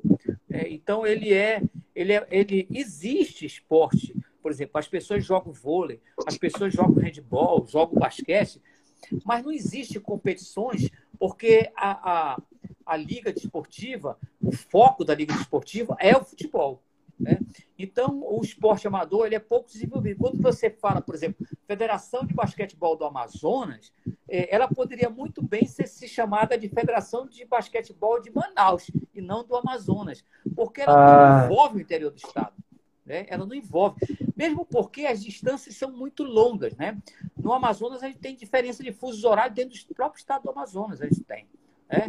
É, porque é. são distâncias muito longas. Né? É, existem municípios próximos daqui, é, mas existem municípios muito distantes. Existe basquete, mas é, é, esse basquetebol ele é isolado lá, porque as federações, a, a, a liga desportiva não trabalha com esporte amador.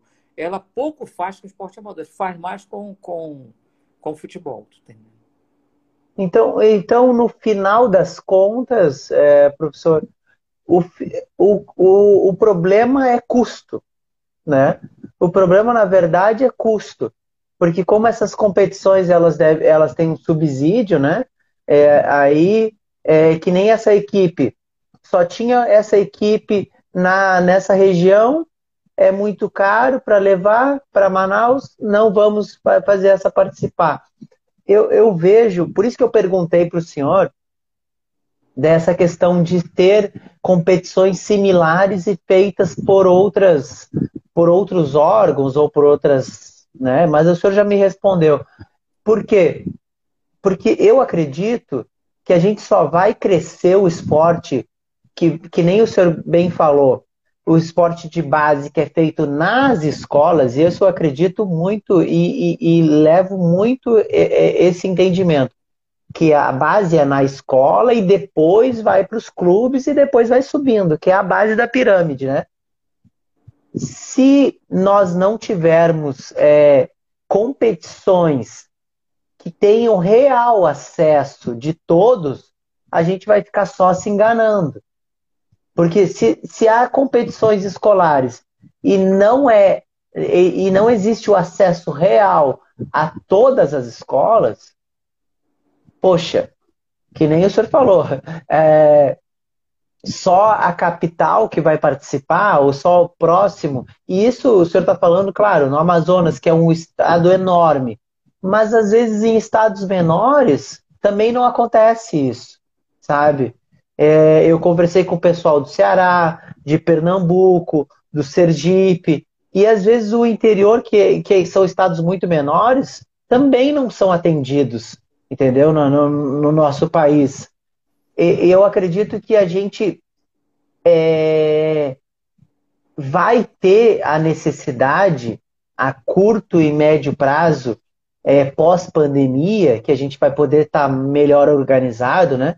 Eu acredito que vai ter a necessidade maior e vão aparecer competições fora do eixo das federações, porque vão precisar precisar existir para que o esporte ele possa realmente sobreviver. Porque eh, não é, não é correto é, ter acesso a só alguns, sabe? Por questões de custo. Ou, e às vezes esses custos, na verdade, não são custos reais.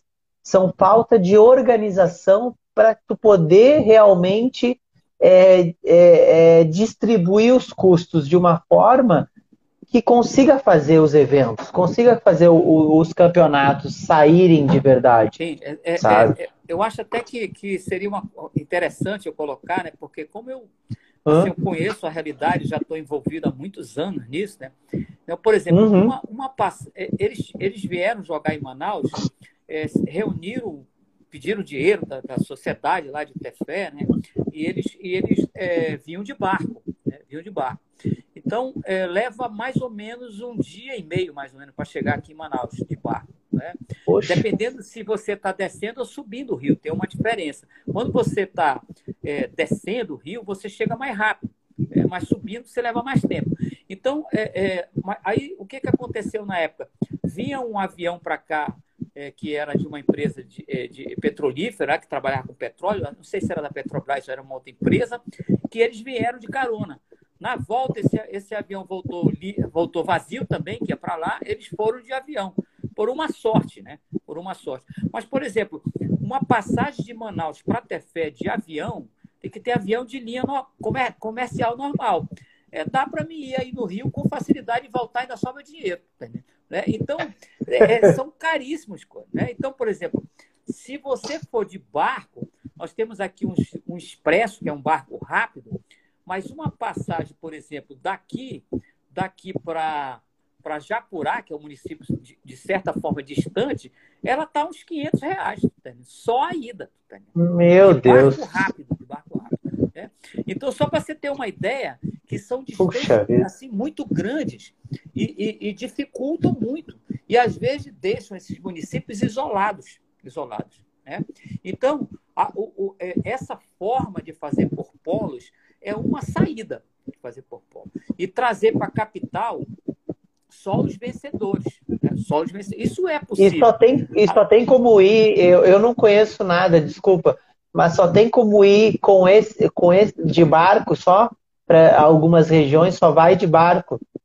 Só, é, algumas regiões só chega de barco, não tem como chegar de, de avião, porque não tem, não tem é, é, é pista de pouso, não existe né, pista de pouso. É, é, e só chega de barco. E se for de barco, por exemplo, esses barcos de linha, que não são barcos rápidos, né, que são chamados de expresso, você leva. Tem local aqui, por exemplo, São Gabriel da Cachoeira, vai chegar em 5 a 7 dias. Né? De 5 a 7 dias. De, subindo, porque porque você você tem muita cachoeira, né, muita corredeira e é perigoso, né? Então são locais que, por exemplo, daqui para daqui para Manicoré dá 52 horas de barco. Tá? Que isso? Então, são, é, então é, é, é, é só quem não tem ideia, só quem não tem ideia da região é que você não imagina. Por exemplo, para mim ir para Envira, para me ministrar uma disciplina em Envira, porque eu ministrei uma disciplina lá em Envira, é, é, História da Educação Física e do Esporte lá em Envira, eu fui daqui de Manaus, é, de avião comercial para Rio Branco, no Acre, de Rio Branco, no Acre, eu desci no aeroporto, eu peguei um avião pequeno, com que dá no máximo quatro pessoas, para me poder chegar em Evira, de avião pequeno, né? mais uma hora e pouco de avião pequeno. Então, eu levei é, um certo tempo para chegar no Acre e de lá trocar de avião para avião pequeno, mais uma hora mais ou menos, para poder chegar em Evira, no município de Evira. Entendeu? É. Então, é, não, só quem não realmente não conhece. Né? Às vezes, por exemplo, para ter fé, eu tive que ministrar em, em, em lá é, próximo de Tefé, numa cidade chamada Jutaí, uma disciplina de, é, é, para o curso do PAFó, eu fui para Tefé de avião, de, de, é, de, avião comercial normal, né? Aí eu desci Tefé, aí Tefé eu, eu pego um, um avião, um, aliás, um barco pequeno, um barco expresso pequeno, vou andar mais mais ou menos uns 45 minutos para poder chegar em Jutaí, para poder ministrar a disciplina. E faço o mesmo percurso de volta. Eu desço, volto com esse barco rápido, né? Eu fico em Tefé, aí às vezes tem que dormir em Tefé, vai para o hotel e vou pegar o avião de volta para Manaus no dia seguinte. Tá é. Assim, tá Então, não, é, cara, o fiquei, Amazonas fiquei... É, é, é, um mundo, um mundo à parte, né? Uma, é um continente à parte dentro do Brasil. Tá vale a pena conhecer, assim, né? Que, que é uma região assim muito interessante. São regiões, são locais totalmente diferentes, né? Eu falei para você quando eu falei em, em, em eu tô é, quase perto da boca do Acre, né? Eu tô já perto do Acre. Quando você fala em Tefé, eu tô próximo do de um dos maiores poços de petróleo do Brasil, que é o do Urucu, lá de, de Quari, né? Eu tô pertinho de lá. Tá? É. Quando você fala em São Gabriel da Cachoeira, você está é, numa das mais belas regiões do, do Brasil, que é, é onde fica essa região dos Três Lagos, né, que, que, que tem a maior reserva de nióbio do mundo, né, que cerca de um trilhão de dólares é, que fica essa reserva de nióbio. É, onde fica a ponta da, da, cabeça do cachorro, que já é a, a, a fronteira com a Colômbia, né, com essa região lá. Quando você vai por exemplo, ministrar aula em Benjamin Constant, naquela área de Tabatinga, né? Eu já estou na Tríplice Fronteira, que é, que é já lá em cima, no Peru, Brasil e Colômbia, né? É uma outra região, na, naquela região do Vale do Javari, né? É, que são regiões, assim, totalmente diferentes, né? É, é um mundo à parte, tá É, eu fiquei... É, tem até os comentários aqui. É a dificuldade também é de sair do Amazonas para representar o nosso estado. Aqui é o. Quem está falando aqui? Ah, é o Marcos, é o Marcos do NSG. Isso, é. Marcos Barbosa. Eu, eu até é. agradeço aqui ele ao vivo pela indicação, é. né? Porque é, é, é, se descobrir a gente, às vezes é difícil, porque a gente mora tão longe, assim, no norte, né? Apesar de que eu sou, é. assim, por causa do Master, do basquete, tem muita, muitas pessoas que me conhecem no sul do país, né? Que falar em aranha do basquete do Amazonas, eles sabem quem é. é mas às vezes é, é, difícil, né? De descobrir e tal. E agora eu estou tendo uma experiência diferente por, por ministrar essa, o ProLIND, né, que é o Programa de Licenciatura Indígena da Universidade Federal do Amazonas. Então, eu passo a, a, a ter contato com várias etnias do Brasil, do, do Amazonas, né, várias etnias que, que espalhadas pelo Amazonas. Né? Então, já tive Manicoré, agora São Gabriel da Cachoeira, né? É, inclusive São Gabriel da Cachoeira é uma região muito pequenininha, assim, um, um município muito pequeno, mas 90% da população é indígena. E é lá em que se você consegue ter o maior número de dialetos falados numa, num menor espaço do mundo. Né? Ele está, inclusive, no Guinness Book, é, por ser uma região em que se fala o maior número de dialetos possíveis, né? lá dessa região assim que é, que é, é interessante em termos culturais, né? indígenas. Né?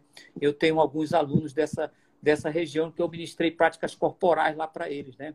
Dessa formação de licenciatura indígena. Então, é, aí Manicoré, Lábria também tem uma, é uma outra região que eu ministrei que já fica perto de Humaitá, né, que fica pertinho de Humaitá, é, que, que também são outras etnias. Né? Eles, são, eles já são é, aculturados. Né? É, nós temos alguns, alguns, é, algumas pessoas, alguns professores que já têm doutorado, mestrado na universidade, que são indígenas. Né? É, tem inclusive doutorado em, é nessa área de capoeira, né? é de luta. Nós te, temos indígenas é, que são que são são professores que já têm curso de mestrado e doutorado na Universidade Federal do Amazonas. Também. Poxa, legal. Tem um outro comentário tem, aqui. Nós temos curso de do... filosofia né, em São Gabriel da Cachoeira também. Nós temos curso espalhado, curso de pós-graduação de pós-graduação é ensino à distância também, no interior do estado do Amazonas. Tá então, nesses cursos, nós temos muitos é, indígenas também nesses cursos. Né? Não só esse do é, que é o programa de licenciatura indígena, mas também do ensino à distância. Né? Então, Imagino. É uma, assim, uma coisa interessante. Eu estou nesse. É, inclusive, foi uma escolha minha de ministrar essa disciplina nesse ProLinde, porque eu, que eu gosto, eu de, desse contato, né, de conhecer realmente é, outras culturas, né, do, do, do, próprio estado que eu vivo, né? Eu tenho que conhecer o mais, eu tenho que conhecer mais o meu estado para saber onde eu vivo, onde eu vivo, né, e tal, né? Apesar de eu ser é, a minha família de, por parte mãe é de é do Pará, né? Eu sou é tudo do Pará, né? Eu sou de a minha família da parte da minha mãe é de Alenquer, o bisavô foi prefeito de Alenquer. O meu pai já é já é uma parte do Acre e do Ceará, lá do Quixaramubim, para aquela região de lá.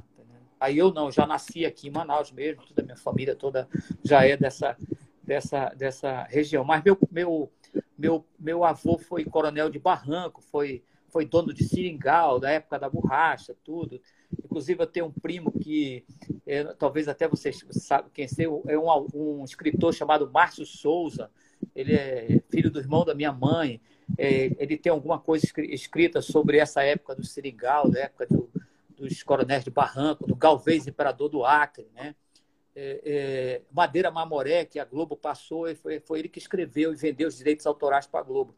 E, e, e, ele é, são, é da minha família também, que são dessa, desse lado de, do Pará. Mas esse meu, meu avô, que é lá do meu pai, ele foi coronel de Barranco, tinha um seringal é, em Novo Ariponã, que é uma região é, que fica no, no, no, Rio Ariponã, que já vai dar, é, é nas cabeceiras do Rio Ariponã, já vai dar lá em, em, no Mato Grosso. Tá né? Então, tem uma, ele tinha um, um, um seringal nessa época do, é, do século XIX, né? ele está enterrado lá, lá no, nas cabeceiras do, do, do Rio Ariponã. Né? Ele mandou fazer um, um cemitério lá, né, dessa região, e existe uns cemitérios do, do, século XIX, ele está enterrado lá.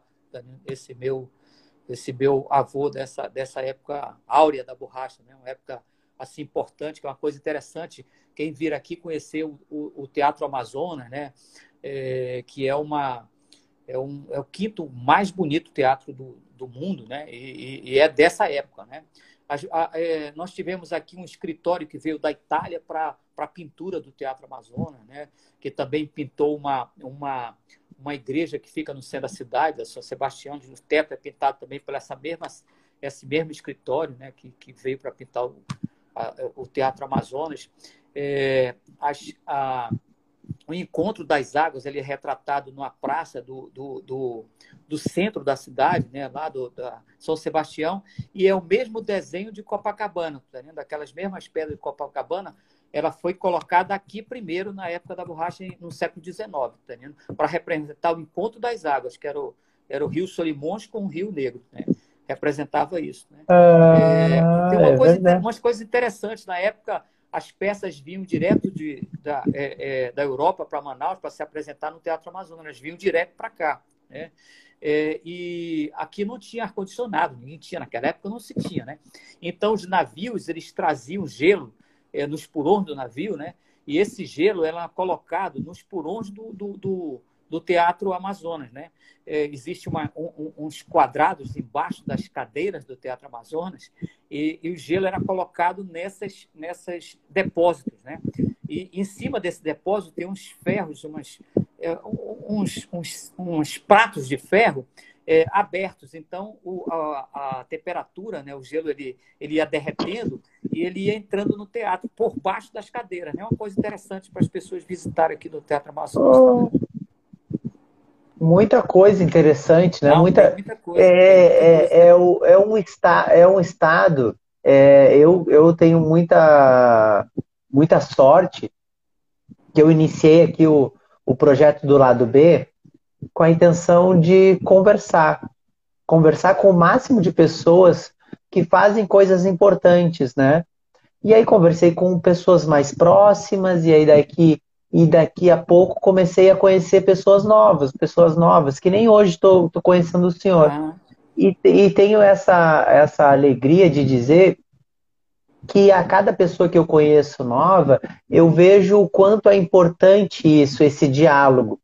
Porque eu disse até em outra live aqui, eu, eu digo em algumas, que é, nós, que é, profissionais, principalmente da educação física, independente do basquete, mas da educação física, nós trabalhamos e muitas vezes não aparecemos, não conversamos sobre a nossa prática.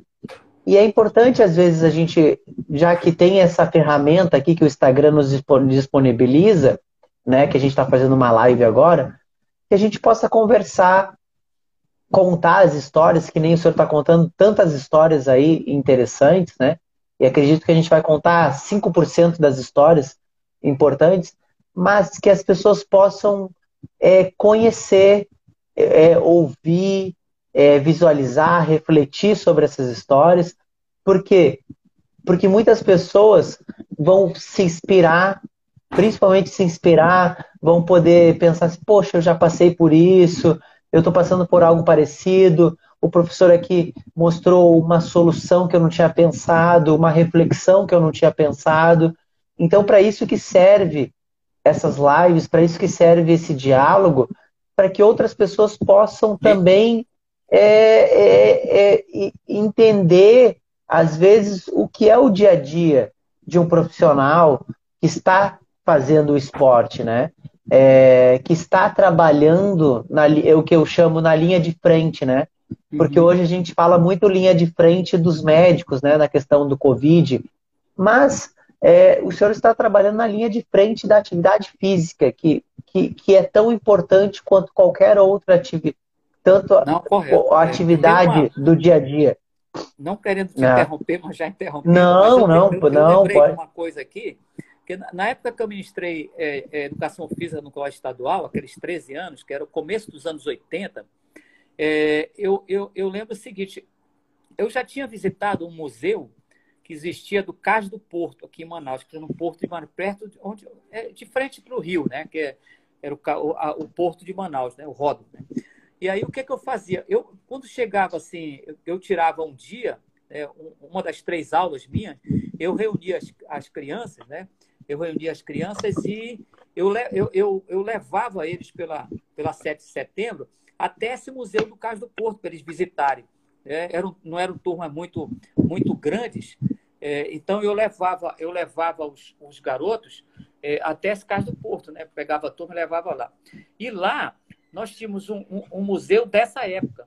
Então nós tínhamos é, uma lá, lá nesse museu tem um, um, gerador, um gerador de cobre inglês que era o gerador do Cais do Porto. Quando faltava luz na cidade, esse gerador ele, ele abastecia a cidade nessa época, nessa época áurea da, da borracha. É, e também tinha uma coisa interessante, que talvez as pessoas não saibam, é que aqui em Manaus é, foi feita uma, uma fábrica de cerveja, é, uma fábrica de cerveja. Inclusive, é, é, o local antigo dela ainda permanece, porque era de uma família que tinha muito dinheiro em Manaus e eles mandaram é, uma pessoa para a Europa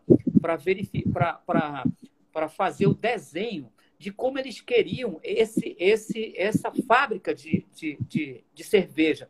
Então, ela foi construída baseada nos castelos neoclássico alemão.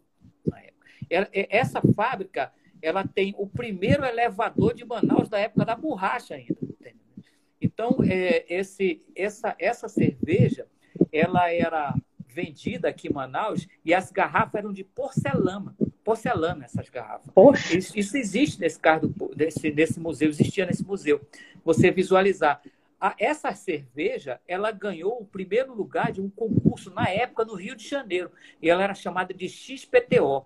Eu sei essas coisas, significa Cristo em grego, XPTO. É, eu, eu sei disso porque ela tem uma relação com o começo do basquetebol no Amazonas, que foi trazido pelos, pelos é, padres redentoristas americanos para esse bairro de Nossa Senhora Aparecida. Então, é, a, a, família que abrigou esses, esses padres era a, a, a, família Miranda Corrêa, que, que permitiu que esses padres ficassem numa casa doada por essa família, que era a que, tomar, que era a proprietária dessa, dessa cerveja chamada XPTO. Né? E que eles que, que era dessa época. Então eu levava os alunos para esse museu, que era a parte vamos botar assim, que era a parte teórica da educação física, para eles conhecerem tudo. Eu lembro muito bem que o Vigia dizia para mim assim: professor, eu nunca vi ninguém trazer aluno de educação física aqui, só o senhor que traz, tá né? E aí os meninos iam, assinavam o, livro, tudo. Isso no começo dos anos 80, que era, o, que era dessa escola lá do Colégio Estadual. E eu andando pelo porão do Colégio Estadual, eu encontrei nessa época um retroprojetor tinha abandonado lá no, fundo, no porão da escola, né? E aí eu fui ver o que que, o que, que tinha um retroprojetor, porque eu já eu, eu, eu via os professores ministrar disciplina na educação física lá com o retroprojetor, aquela época da transparência e tal. Aí eu fui ver, faltava só uma lâmpada, né? Eu era a, a, a gestora, a diretora era muito amiga minha, eu digo, olha, é, professora Milka, falta só a lâmpada. Aí ela disse, não, eu então dou o dinheiro da lâmpada. Aí ela me deu o dinheiro da lâmpada, eu comprei a lâmpada, botei o retroprojetor para funcionar e comecei a ministrar aula usando o retroprojetor para os alunos de educação física, começo dos anos 80. Então foi assim que eu ministrava aula teórica também. Era dentro da sala de educação física, eu colocava os alunos e eu ia ministrar aula teórica. Ou levava também para museu, como eu levava. Não dava para ir de ônibus, mas eu ia andando. Eu saía descendo a Avenida 7 de Setembro, porque ficava próximo, e levava eles para o museu para eles, eles conhecerem alguma coisa da história é, antiga do estado do Amazonas. É, isso, isso é, é ótimo, porque a gente, vê, é, a gente traz uma coisa que a gente já conversou aqui, que é o pertencimento, né? Eu acredito muito nessa palavra, pertencimento. Quando a gente tem que pertencer ao nosso local. Primeiro nós temos que pertencer à, à nossa, à nossa família, à nossa casa, depois ao nosso bairro, à nossa cidade e o nosso estado sabe? Se a gente não tem esse pertencimento e esse conhecimento, a gente vai estar sempre distante de tudo, nada vai nos importar, nós não vamos respeitar, nós não vamos manter a nossa cidade limpa, nós não vamos respeitar nada. Agora, quando a gente tem esse pertencimento de saber onde nós estamos, gostar da nossa história, saber da nossa história, isso é muito importante. Esse, tra esse trabalho que o senhor está fazendo é muito bom. E eu, eu a gente está aqui e aí eu vou, a gente vai finalizar agora, né? Que a gente já está um bom tempo aqui conversando. É, eu acredito que tem muitas e muitas e muitas histórias ainda que o senhor tem aí desse, de todos esses anos, mas eu, eu, já, eu já digo aqui para o pessoal que está nos ouvindo ou nos vendo que isso é um primeiro contato de muitos que poderemos ter ainda pela frente tá. aí né? É, é um prazer conhecer o senhor, é um prazer poder compartilhar de tanta história aí que, que o senhor tem para contar, desse, desse estado imenso, né? Que é o Amazonas, e, e, e, conversar sobre o basquete, mas sim, mas antes de conversar sobre o basquete, conversar sobre, sobre coisas importantes, né? Que é coisas, pessoas, comportamento de pessoas, história, e, e, isso é mais legal, né? É, o, o esporte é um pano de fundo para a gente poder contar a história das pessoas. comportamento que as pessoas têm, né? Então, muito obrigado pela, pelo, por ter aceitado primeiro o convite. Muito obrigado de, de poder ter disponibilizado esse horário na sexta-feira à noite, né, para conversar. Agradeço o senhor, agradeço todos que estiveram vendo, ouvindo e que vão ver isso aqui gravado, né? E que essa live vai ficar aqui para que todo mundo possa acessar, né? Então agradeço muito e aí deixo esse, esse momento aqui, aí para que o senhor possa dar suas considerações aí, para que o senhor possa é, finalizar da melhor forma. Eu, eu acho que são duas coisas importantes que eu acho que um profissional de educação física tem que, tem que ter, né? eu acho que talvez não seja nem só um profissional de educação física, mas todos os profissionais, né? Todas as pessoas que se envolvem com alguma coisa. É a questão da atitude e comportamento, né? Eu acho que você tem que ter atitude, mas também você tem que ter comportamento que seja coerente com a sua atitude. É, às vezes você tem atitude, mas não tem comportamento. É? Ou, não, ou não tem atitude tem comportamento. Você tem que ter atitude e tem que ter comportamento. Né? E, e, tem duas coisas que o Mário Sérgio Cortella, sempre que é filósofo, né, professor, sempre coloca isso aí. É, é, qual o tamanho da sua obra? É uma coisa importante. Exatamente. Você está aqui, não de, é, é, é, tá de passagem, sim, mas você tem que construir algo. Né? Então, qual o tamanho da sua obra? E que falta você faria se não existisse? Né? Exatamente. Então, é qual o tamanho da sua obra e de que falta você faria é, é, se não existisse. Né? Então, tendo atitude, comportamento e construindo algo e deixando algo é, é, é concreto, né? concreto as, as gerações futuras certamente vão lembrar de você. É, muito bom, muito bom. É, o Cortella, é, só pegando esse gancho para finalizar, assim, o Cortella ele inspirou é, é, essa live, inspirou esse podcast porque ele fala que existe pessoas famosas que não são importantes, mas existe pessoas importantes que não são famosas. Então, através dessas pessoas importantes é que o lado B existe, para conversar com as pessoas que importam, aquelas pessoas que estão fazendo, tendo ou não tendo os holofotes. Então, da, a, a minha forma aqui de, de ser um interlocutor é poder conversar com pessoas importantes. E isso eu agradeço. E essas pessoas importantes servirem de exemplo para outras pessoas. Porque são pessoas importantes que me inspiraram dentro da profissão, que me inspiram dentro da profissão. E eu gostaria que outras pessoas que precisam de pessoas para que se inspirem ainda mais nesse tempo que a gente vive, né? Ah. A gente precisa de pessoas que nos inspirem. Então, acredito que o lado B, ele, ele vem e ele está ele tá sendo um, um instrumento para isso. Então, eu agradeço. O senhor falou sobre o Cortella, eu só queria complementar.